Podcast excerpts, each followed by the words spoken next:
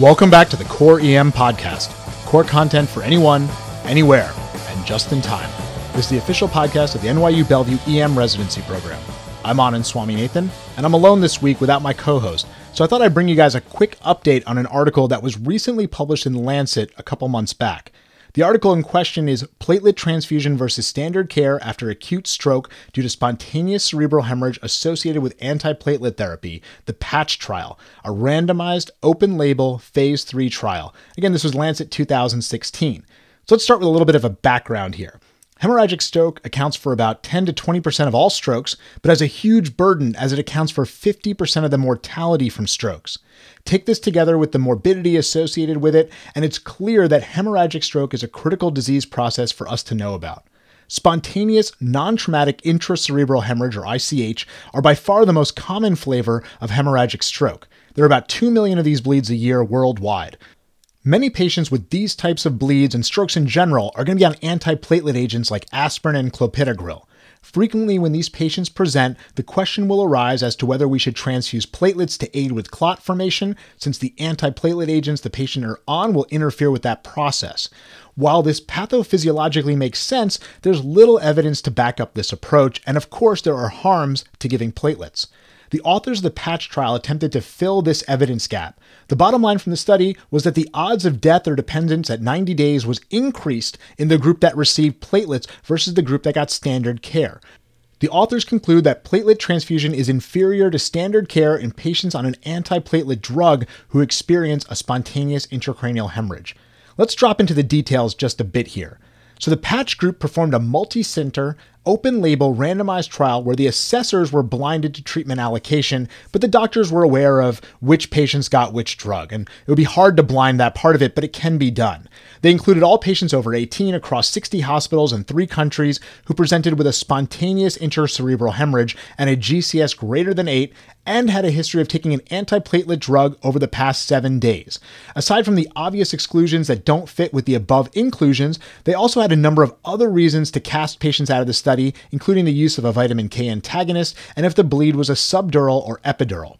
The primary endpoint, as previously stated, was death or dependence based on the modified Rankin scale at 90 days. This is a composite endpoint in some ways, meaning there's more than one piece to the primary endpoint, both death and dependence. And normally I'd say that that's a bad thing. A primary endpoint should just be one piece, but it's not really as much of a composite as it initially appears to be because death is actually part of the modified Rankin scale. That's an MRS of six. It's kind of the worst that you want to be. You want to be a zero or a one, I guess. An MRS of six, not so good. The study enrolled 190 patients, 97 in the platelet transfusion arm and 93 in the standard care arm. The study was powered to 80% with 190 patients to find a 20% absolute risk reduction for the primary outcome. Now, this PATCH group estimated a 70% frequency of death or dependence to derive these numbers, and we'll come back to how that's relevant in a moment.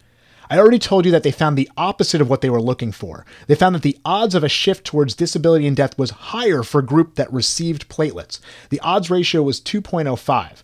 When we look at secondary outcomes, the platelet transfusion group was worse off really for all of them. Survival was lower, MRS 4 to 6 and 3 to 6 were both higher in the platelet transfusion group, and again, higher MRS is bad.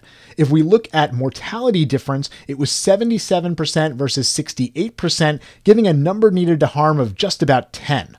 Now, this trial had strengths and weaknesses, as all trials do. It was randomized and the assessors were blinded, but the doctors caring for the patients were not. It may be hard to blind out, but you know, it's always nice to get full blinding, and again, it can be done in this case. Follow up was complete, and baseline characteristics were pretty equal. On the limitation side, there were a couple of protocol violations, and the vast majority of patients were on aspirin, not other ADP inhibitors like clopidogrel, so the results may not really be generalizable to all antiplatelet agents. Additionally, the PATCH group was looking for a pretty large absolute risk reduction, which may have sort of been overshooting and ambitious on behalf of the platelets. However, since there wasn't even a whisper of benefit, and in fact quite the opposite, I don't think this matters too much. So, where does this leave us? In the past, many of us felt that there wasn't much benefit to giving platelets in these patients. However, our consultants from neurosurgery frequently requested them. Prior to the study, my conversations with my residents went something like Listen, there's no evidence of benefit, but if neurosurgery wants to give platelets, go ahead and order them because the patient's going to their service anyway. This article sort of changes things. This is the best evidence that we have on the subject, and I think it's a pretty strong basis to say we shouldn't give platelets in these patients. For now, until there's better evidence that comes out, I'm going to say no to administering platelets in these patients as there may be a significant harm. The show notes for this podcast are going to have some great links to reviews from Rebel EM, EM Lit of Note, as well as the St. Emlyn's blog. So go on over to those sites and check out what some really smart people have to say on the topic. That's all for the Core EM podcast this week. Come on over and check out the site at coreem.net. We've got a ton of great core content emergency medicine.